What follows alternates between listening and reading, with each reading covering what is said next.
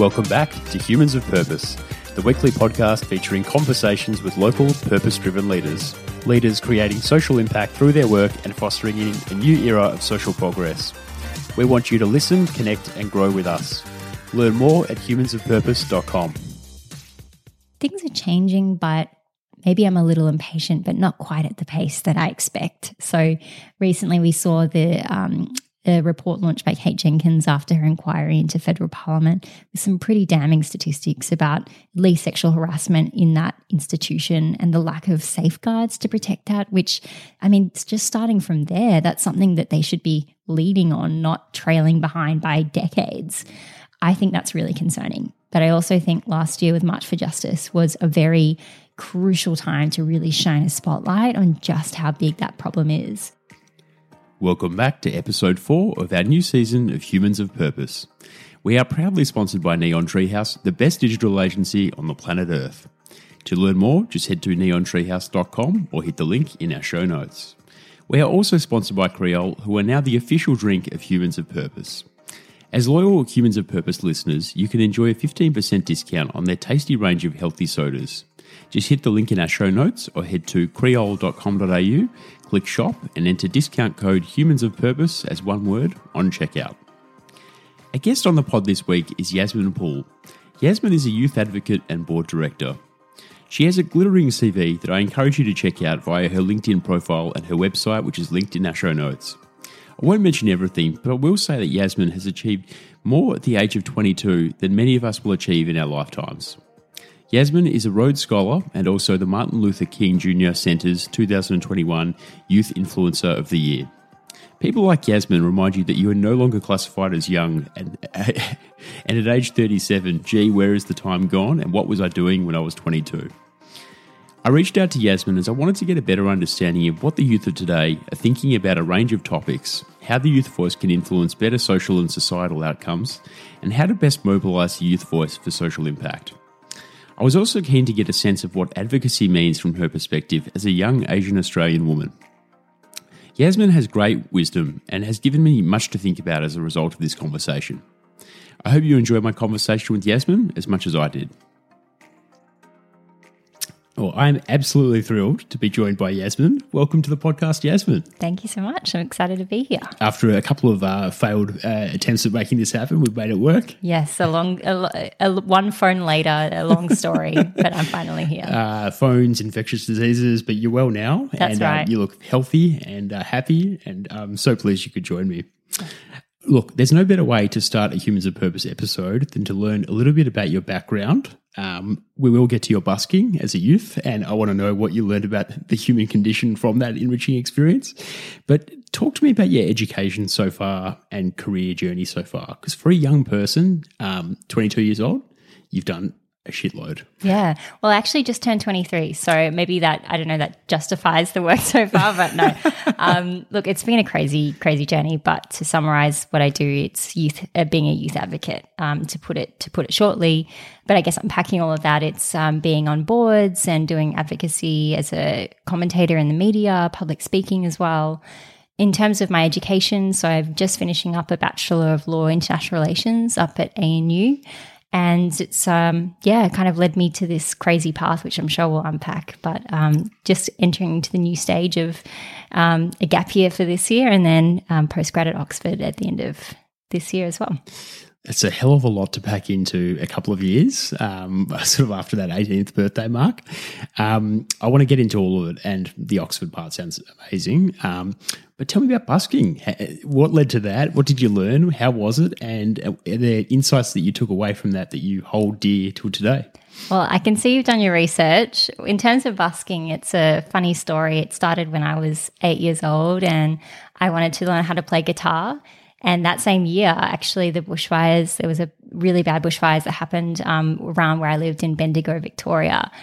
And there was just this crazy idea that why don't I just start busking and start raising money and see what happens? So I stood outside my local IGA and again, eight years old. So like I got a guitar that's probably as big as me. and just go up there, put my guitar case out to get donations and just start singing like the Beatles, ABBA, all the kind of classics.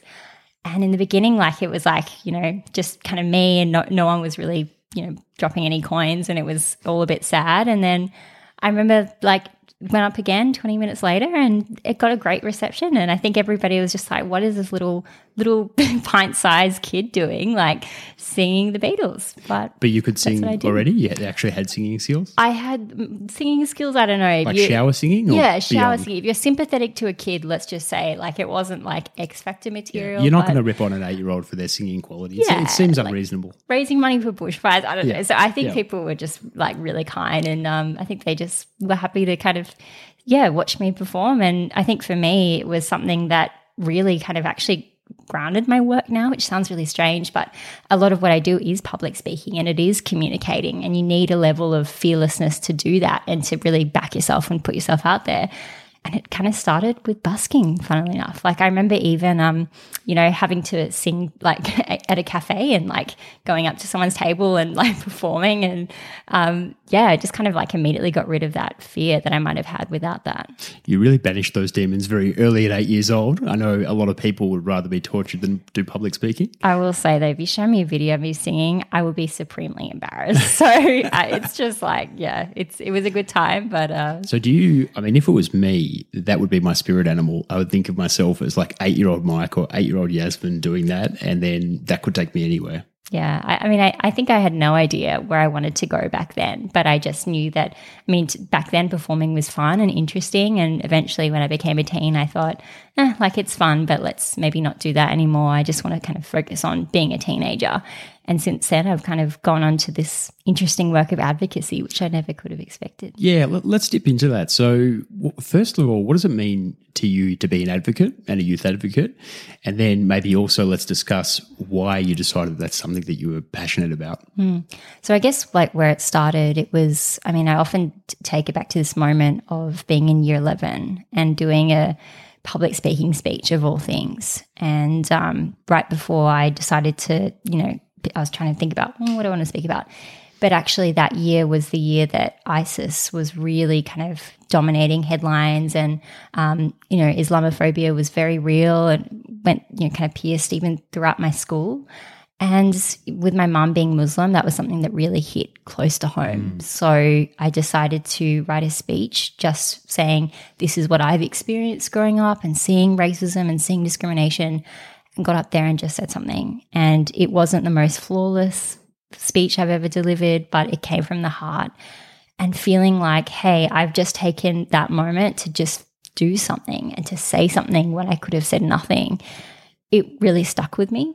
And since then, I've kind of, that's led me down to where I am. So I guess in terms of how I view advocacy now, it's, it's ultimately a sense of responsibility because it's saying that my experiences as, for me, a young Asian Australian woman are important and have a space in the public debate, but not just me, all the communities that that represents who aren't traditionally represented. So if I can use, you know, whatever I can do to help create that platform, that feels good and that's important. So I think that responsibility really grounds what I do. Yeah, that's beautiful. And, and, so when you were embarking on that journey of discovery around advocacy, um, do you connect with the other advocacy organizations or how do you kind of find your way into that community? Yeah, it was like such an interesting road in. I think everybody has a different story. But for me, I just finished high school and I was trying to figure out, well, what do I want to do in this like crazy life that I'm going to have? And um, it started by I was working in retail and I just thought, I'm not feeling very fulfilled. What can I do outside of work? So after a quick Googling, I found some youth led organizations like Oak Tree. So they focus on addressing poverty, entirely run by young people. Mm-hmm. And I just thought, this is really interesting. I've never come across a CEO being like 25 before. Do you wear a suit? Does she wear a suit? No, it's totally relaxed. like it's like in Richmond and everybody's super cash yep. with their MacBooks. It's yep. like a very like yep. Gen Z feel. And be just being in that space and seeing young people all from all different backgrounds, just taking a few hours of their time to advocate and do stuff they're passionate about really stuck with me. So it was just that initial kind of just showing up after work and taking the time to learn that kind of opened those doors and led me down that path. And was that sort of like a coming home moment for you when you found Oak Tree? I don't think so. I think it was me just trying to find my place. Yeah it actually also came from wanting to even make friends because I just moved down to Melbourne. I didn't know anyone. So really it was just me saying, where is my place? And I'm mm. just trying to find that. So, you know, I was also with the Australian Youth Climate Coalition mm. and looking at you know, climate justice. So it kind of gave me a sense of what's out there and the problems, though they may seem so big, like climate change or poverty, there are little inroads and little wins that still count. You've done a lot of work with very experienced boards and organisations, um, Oz Harvest, Plan International Australia, um, YWCA. I wonder what it's like working with organisations where the boards and executive teams have much older people on them, um, people who might be predominantly Caucasian, without, without wanting to make too many assumptions, probably a lot of males. Um, what do you learn from sort of coming into these organisations with an entirely different identity? I think the first part is feeling confident enough to be able to speak your mind, which is something that is intimidating as a young person because, of course, being on a board is strategic and you have to make really important decisions that affect people. So, first of all, feeling comfortable enough to say, I feel like I can support and assist in this space. But in terms of my approach to being on boards, I mean, first of all, I think it's really a privilege to have that platform. So, recognizing, I mean, that first of all, but also that it's important that we get youth perspectives in decision making spaces. So, for example, with Oz Harvest, they do fantastic work with young people in high school to teach them about food waste. So, that's something that I can support and say, how can we better engage with young people? Or with YWCA Australia, they support disadvantaged young women that need housing support. So, how can we kind of support young women there? So, I think there's that kind of aspect that I identify that I can bring and my experiences and my skills have a place. So not trying to replace the role of someone who's been in business for, you know, four decades, but as a young person, these experiences can support a more inclusive organization. Yeah, it's very interesting because it, it sort of seems to me like probably what would have been there before you, who, who would have been the voice of these communities that needed help, who, who were the youth. Mm. And so the, the role that you play is incredibly important because you're kind of advocating on the collective voice of those communities. And I guess in a way, really changing the game for these organizations. Like they're opening their eyes up to worlds that they just weren't aware of before. Yeah. I mean, I think YWCA Australia, for example, I mean, they're an outlier in the wider board community, but 55% are young women, which is pretty extraordinary. Mm. And I'd say a huge um, percentage of the board are women of color as well. So it's also going into those spaces where you can really see them walking the walk, mm. even at the highest level.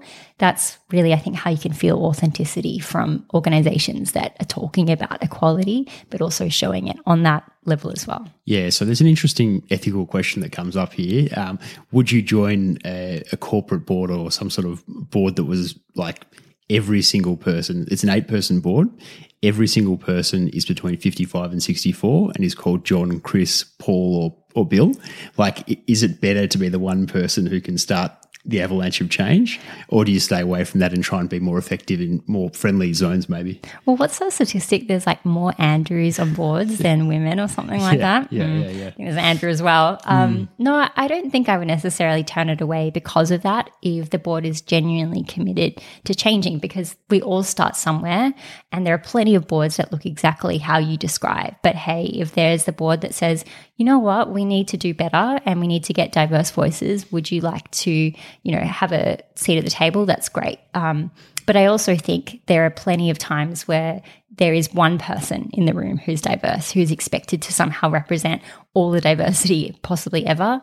That's a lot of pressure, especially pressure. if you need to push and challenge. You might get some pushback from the board. So it it can it needs to start somewhere, but it also needs um, more than just one person. It needs a critical mass, as they say, and also just a genuine open mindedness to change. Buy in and also not symbolic. Right. Yeah, important.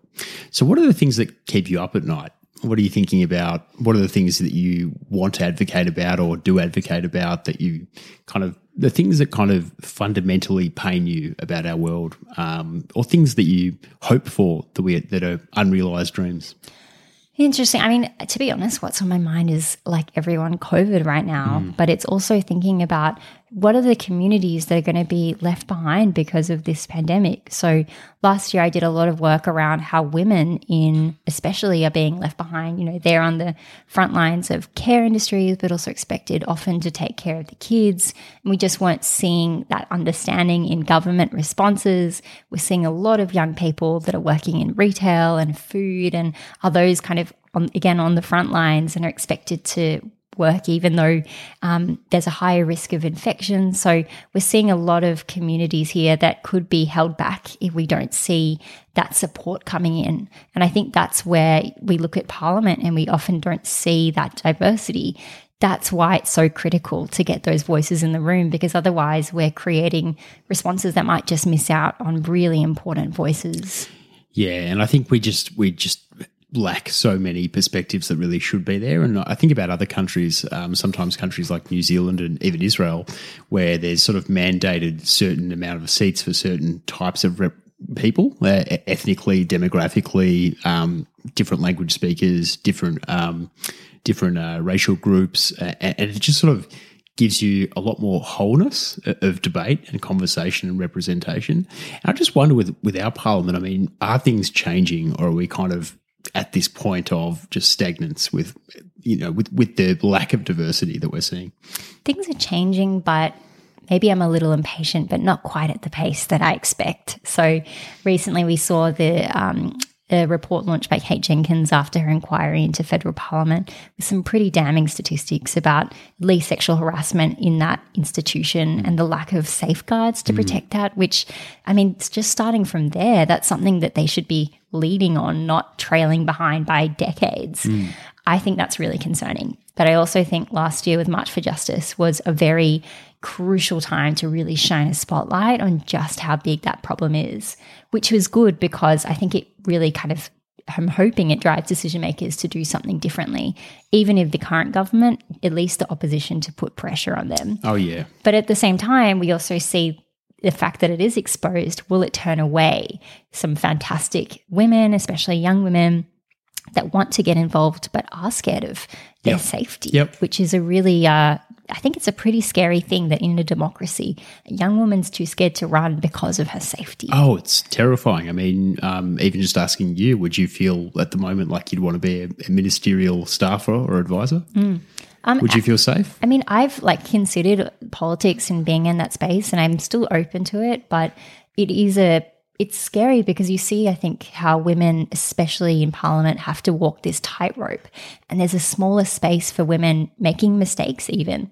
Um, or there's even like, you know, research that women need to walk this line of not being too masculine, but show, but appearing to be like showing some form of masculinity, yeah. but yeah. then not too feminine because then they're seen as weak. So it's this kind of tightrope that I think is is concerning. So again, we need I think that it, we need to start with having that um, critical mass of that at least 50% women. Start from there, but also create more diversity through cultural representation, etc. I think that can at least help to bring down those walls and change the perception. And it's interesting because in the business world, we hear so much about how diversity leads to better profits and better outcomes. And there's, there's a strong monetary case, not just an equity case. And it, it sort of strikes me as a bit surprising that um, we, we know that um, you can make better decisions if you have better representation of, of a range of perspectives and you know backgrounds, differences, uh, gender, sexuality. So why is Parliament um, you know, the most important institution in our land so slow to kind of come to this realization that maybe things could be better if we had the right mix of people in the room. It comes down to one word, which is power, mm. in my opinion. So, it, like politics is a place that attracts power, and unfortunately, with the nature of our democratic system, it, it, it's almost game like winning votes, um, you know, or getting the support of your party, and that's I think something that can often attract the wrong kind of people. Um, not to paint everybody though in politics with a broad brush, mm. but just something that I've certainly noticed, and we we saw with the treatment of Brittany Higgins. Um, unfortunately, politicians turning away when they needed to look and they needed to say something, and they didn't. So. I think it kind of comes down to that, and we've got a lot of um, a culture of, I think, holding back to maintain that power over generations. What can we be doing and what is being done to change things?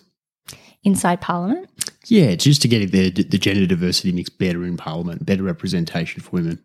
Well, I think it depends on the party. So we look at the current government, honestly, I don't think very much. But we have seen things like gender quotas, um, you know, for example, in the ALP on a federal level, and you can see that difference. I remember when I used to be in Canberra and I went to the House, I looked at the House of Reps, and you kind of sit up there on the public seats and you look down and yeah, you can definitely just see the difference looking at either side.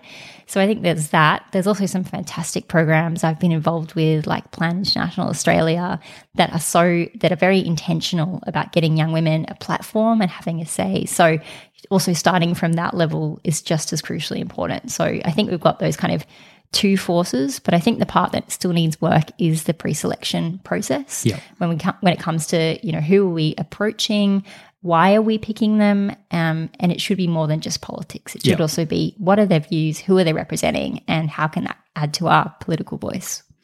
Um, let's talk a little bit about um, feminism and feminism being on the rise in Australia. More, more people are supporting feminism, and especially men too. I just wonder what feminism means to you as a young person, as a 23 year old Gen Zer. Is it different to other um, forms of feminism that might have been from previous generations? How do you kind of see yourself in that mix?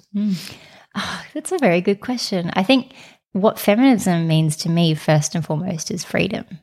It means freedom for women, free from societal harmful expectations, free from discrimination, free to pursue whatever we want to pursue. So I think it starts from there.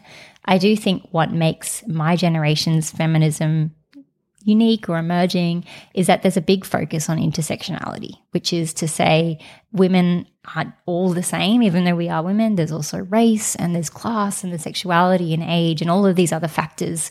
So when we push forward and when we demand for change, let's not forget the type, the diverse women that are often kept below. Let's put them at the front and let's think about how we can do that, how we can address that as well. So, more of a kind of holistic, interwoven um, type of feminism. So, I mean, for example, you know, you look at climate change and how that's affecting women in the Pacific who um, have the expectations to collect food or water but can't. Um, or you look at the fact that um, gender based violence goes up after a natural disaster. So it's thinking about those kind of interwoven challenges that I think is the nature of feminism today. Yeah, I think interwoven challenges is, definitely going to be like a pull quote that I draw on this year. It's just everything sort of seems to be colliding at the same time and having um, a, a raft of multivariate consequences. Um, so, yeah, and, and just on diversity, I mean, you made a good point there. And with intersectionality, from what I understand, it's about sort of layers of disadvantage or layers of um, power differential. So, all different lenses, even. So, there's, you know, um, being a female, being an Asian Australian female, and then being a female from a um, lower socioeconomic background might be three layers of, of, of disadvantage. Yeah, I mean, essentially, it's saying, you know, if I'm standing here right now, all of those different parts make up who I am. So to just pull out one, so for example, female, and say, this is your experience because of X, Y, Z, it misses all of these other things that make up who I am.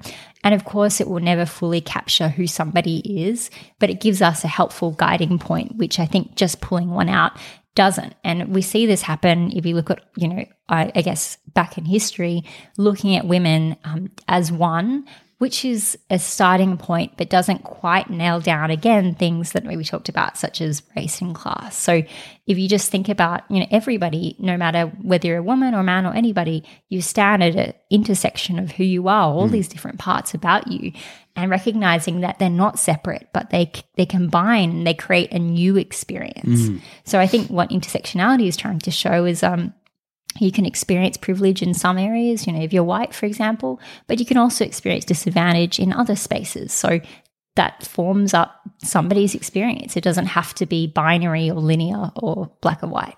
Yeah, and it just sort of makes me think a little bit about not judging a book by its cover and understanding that whole person and the whole person's makeup and experience. And if you don't take the time to get to know people, it's very easy to jump to conclusions. You know, I, I used to get told a lot um, by, um, you know, um, particularly one group, a, a feminist organisation, sort of said to me, "Look, you know, you're a you're a um, a middle, an, an older white Australian, what do you know about female struggles?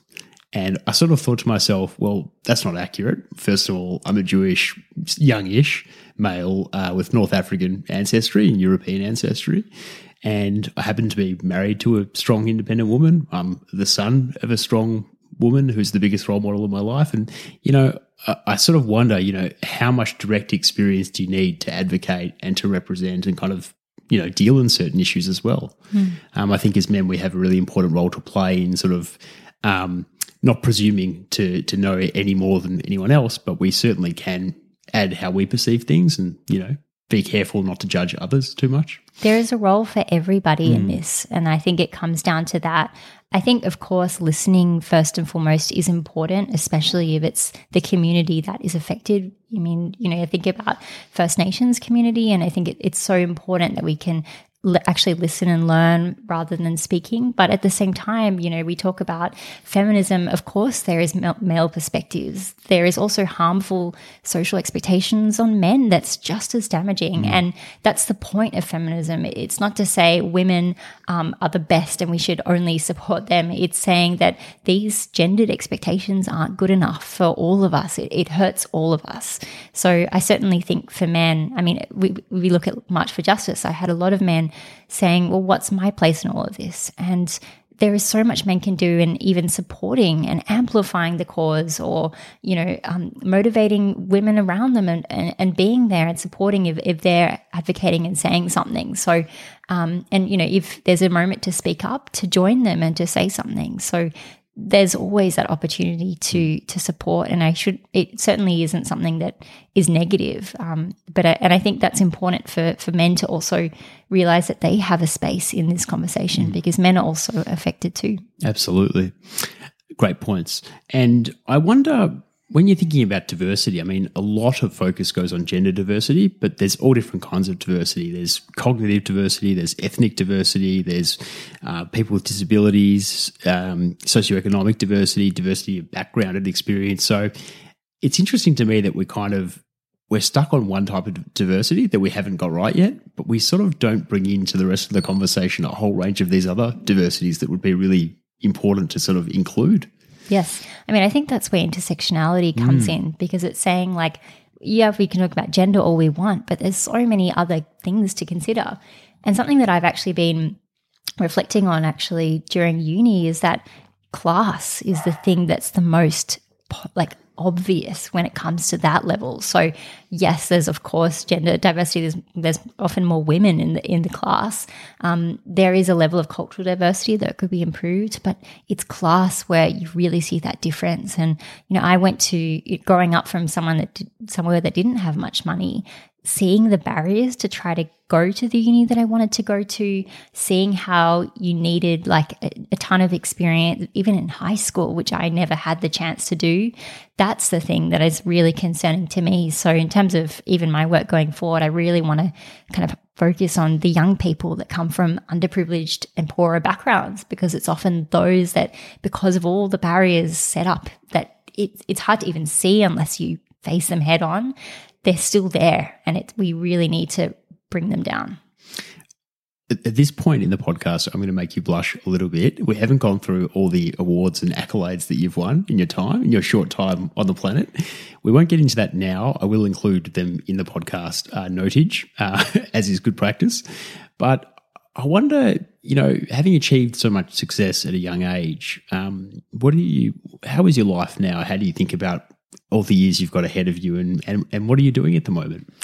I mean, I think in terms of um, everything that's happened, like I really didn't expect everything to happen in the way that it has, but it's so interesting how walking, you know, walking with purpose and intent and having your values clear and just having the confidence to say something, how that kind of opens up pathways that you didn't even realize were there. So, like I said, my journey started with feeling curious and un, you know actually pretty unsure about what I wanted to do but mm. saying this is really interesting and I believe that young people should have a seat at the table which has happened to bring me here so I guess in terms of my future work um, I mentioned Oxford so I just talked about intersectionality what I really want to do is to even create a framework that decision makers can use when creating public policy. So let's say a COVID response, if they can think about those intersectional groups right at the start, I think we're going to create better results at the end because it means that those communities aren't being forgotten or they're not a footnote or Yeah. something that we fix later. So, So properly, properly uh, engaged and consulted and co-designed from the beginning. precisely, which is something that I've seen done well and done pretty poorly over different experiences. So I think I'd love to do that. And then, of course, continue being a commentator and adding my experience as a young woman and hopefully opening doors for other young women to be in those spaces that we often don't see ourselves. So if we can draw back the curtain a little bit, um, when you sort of hit critical mass and you're in the media all the time, you're doing shows like The Project, um, you go to Canberra, you're winning awards. Do you have a publicist or an agent? I do have an agent, which has been really helpful because uh, studying full time and trying to answer emails is very tricky. So there's that, which has been really helpful. And so, um, and you've got enough time and space now to really invest in the things that you care about and, and do your writing, you were saying as well, and more advocacy work. I'd love to. I'd love to be more active in my contributions to the debate. Last year, I was doing my um, thesis on an intersectional analysis of constitutional law, um, which is fantastic. But I said I'm not going to be taking on any work during this time because I was in the library every night.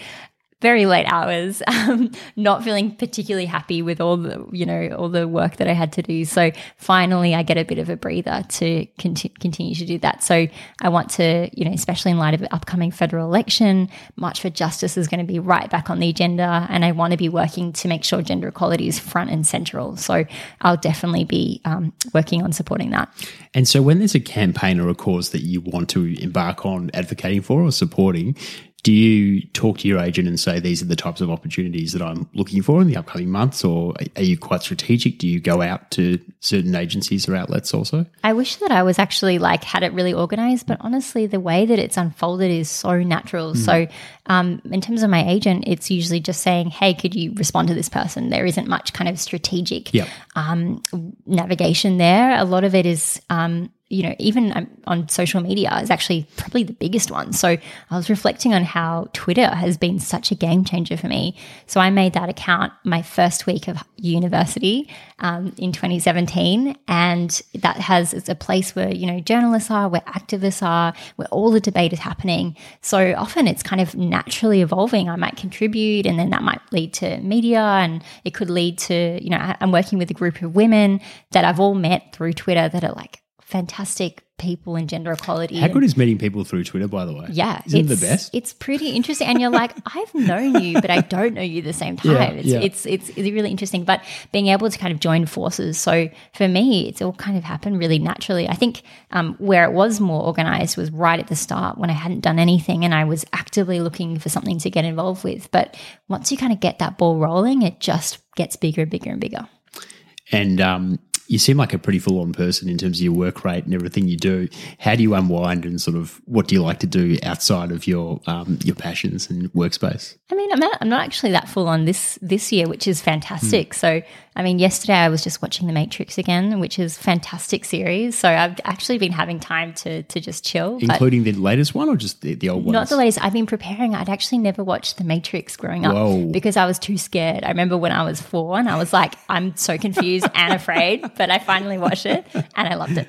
So It's yeah. such a good movie. It's such a good One of the greats. It's one of the great. It really like it, it just stands the test of time as well. it does. The Yeah. way that it feels so modern is just fantastic. I can't say I loved the Uh, ones afterwards, but the first one's fantastic. Would you like to take the blue pill or the red pill, my Neo? Oh. Exactly. Not in the kind of like alt right way, though. yeah, not in the old right way. Not It's been. quite. Do you notice how many things have been like misappropriated from that movie? I know, I know. It's Yeah. such. It's. But I was, this is going on such a tangent. Yeah. But I was speaking to someone who said they didn't like the aesthetic of the movies, and I was like, "What's wrong with you? It's like the, best, aesthetic, ever." It's like dark gothic. It's like Arkham Asylum style. It's, fit. yeah, it's amazing. Um, It's fantastic. so, do you did you get up to the third one? I got up to the third one. I just finished it yesterday, so that was great. But in terms of other things, I mean, I actually really want to learn how to make music this year. So I really I'm really lo- I love kind of ambient electronic music. Oh, I've got the perfect person for you. Brilliant. You've got to hook up with my buddy DJ 10 PM. He's got two kids, so and he's always in bed by 10 PM. So that's his dad DJ name. I think, Amazing. I think have to connect you guys. Yeah, I think like when the pandemic happened, I was spending a lot of time in my room with my noise canceling headphones, which turned out to be the greatest thing I could have ever bought. Best thing. And I went on these Spotify deep dives and I found the most interesting music that kind of takes you to different spaces that I fell in love with. So hopefully I can get the creative juices flowing a little bit. Best uh, discovered random genre. I, I mean, I mentioned ambient. It's so hard to explain. Like, I think there's like Japanese ambient, which I've come across, and I think there's like so much untapped, interesting music in Japan. Actually, um, super experimental and, and fascinating. So I love the kind of self-produced stuff where you'd even take noises that you might hear on the street and weave this into like a lovely kind of um, piece that takes you on a journey. Look, it can be done. I mean, my mate DJ 10PM, uh, shout out again, he was able to teach himself how to competently make electronic music in probably four weeks. Great. Uh, which which puts shame to every DJ I follow because I just think, okay, if 10PM can do it, you know, I, I don't know if I respect these other guys. It's funny. I mean, I think back to we talked about busking, and I'm like, this is a bit of a full circle. Who would have thought that we're back here? But I will be, uh, I think, unglamorously watching YouTube tutorials and making pretty awful sounding stuff in the beginning. But hopefully, by the end of the year, we've got something cool. That's awesome. And so for you, I mean, social media is probably a big thing, and like Twitter's a big thing, and advocating, you know, it's all part of it. Um, what's the right amount of time to spend on social? Uh, I could give you an answer that's not quite the reality that I wish. Um, and I think uh, probably the ideal time is enough to be informed, but not enough to be significantly affected. I think if you're having arguments on Twitter, you've gone too far. Exactly. And it's so easy, especially on those apps that to generate clicks and interest, you have to have some level of emotion behind that. And it's often not the right space to constantly be immersed in. But I think for me, you know, if there is something that I do believe in, I do say it. And, um, you know, last year with everything happening, with all the sexual harassment and assault stuff, um, I mean, it's something that I did contribute to. But after a while, I was like, this is really kind of affecting me emotionally because there's so much vested in this and it's- just so heavy every single day. So I think, um, you know, definitely not being afraid to contribute, but then when it, when it hits a point and you can just feel it, where you're feeling, you know, you're feeling irritated or upset, it's just not the right time to stay on there. And I think some make the mistake of remaining on there. I do think though, like the best advice I heard in terms of like social media and branding is make it, you know, instead of just hiding everything you don't want people to find about you, make the stuff that you want them to find as available as possible. So that I thought that was actually really good advice. So, um, you know, I, have an Instagram and Twitter and stuff, and I'm updating that. And What's your favorite uh, platform to spend time on? I actually think Twitter, even though it's so flawed and not great Yeah. all the time, It just it's just fun. I love Twitter. I find like it just helps me understand the debates really quick. So I was on the drum um, last uh, last night, and you know we're talking about COVID and schools reopening. Open Twitter, you type in schools COVID, and you've got all the different points of view on, right there on your feed, which I think is really helpful. So, Yeah. i in terms of kind of helping me figure out all the different voices in the room, it's actually quite a good app for that.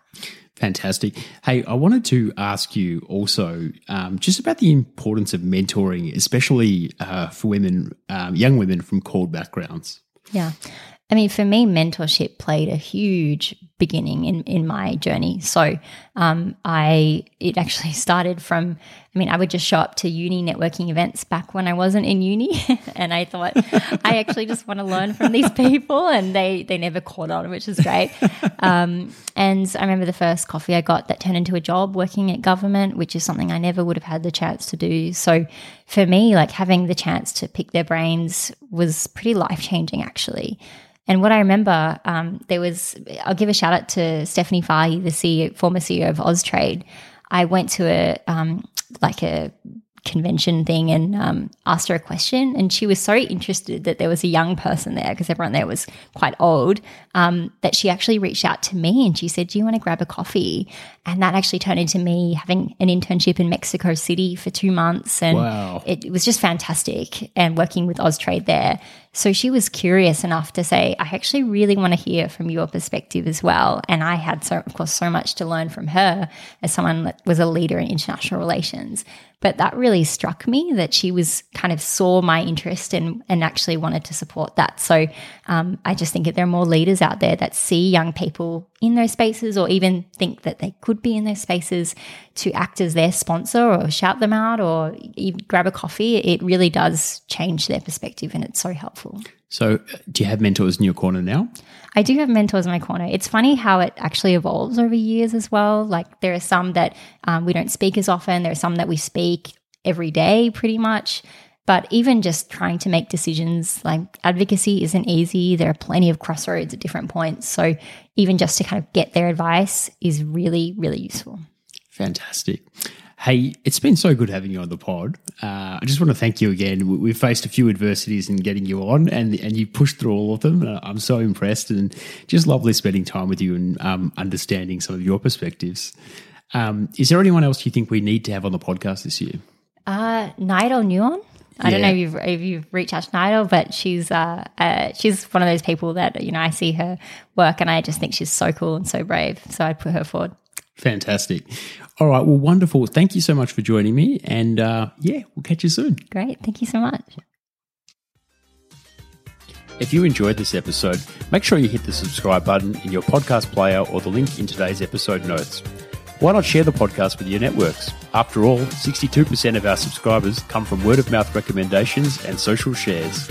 You could also leave us a five star review and some kind words in the iTunes store.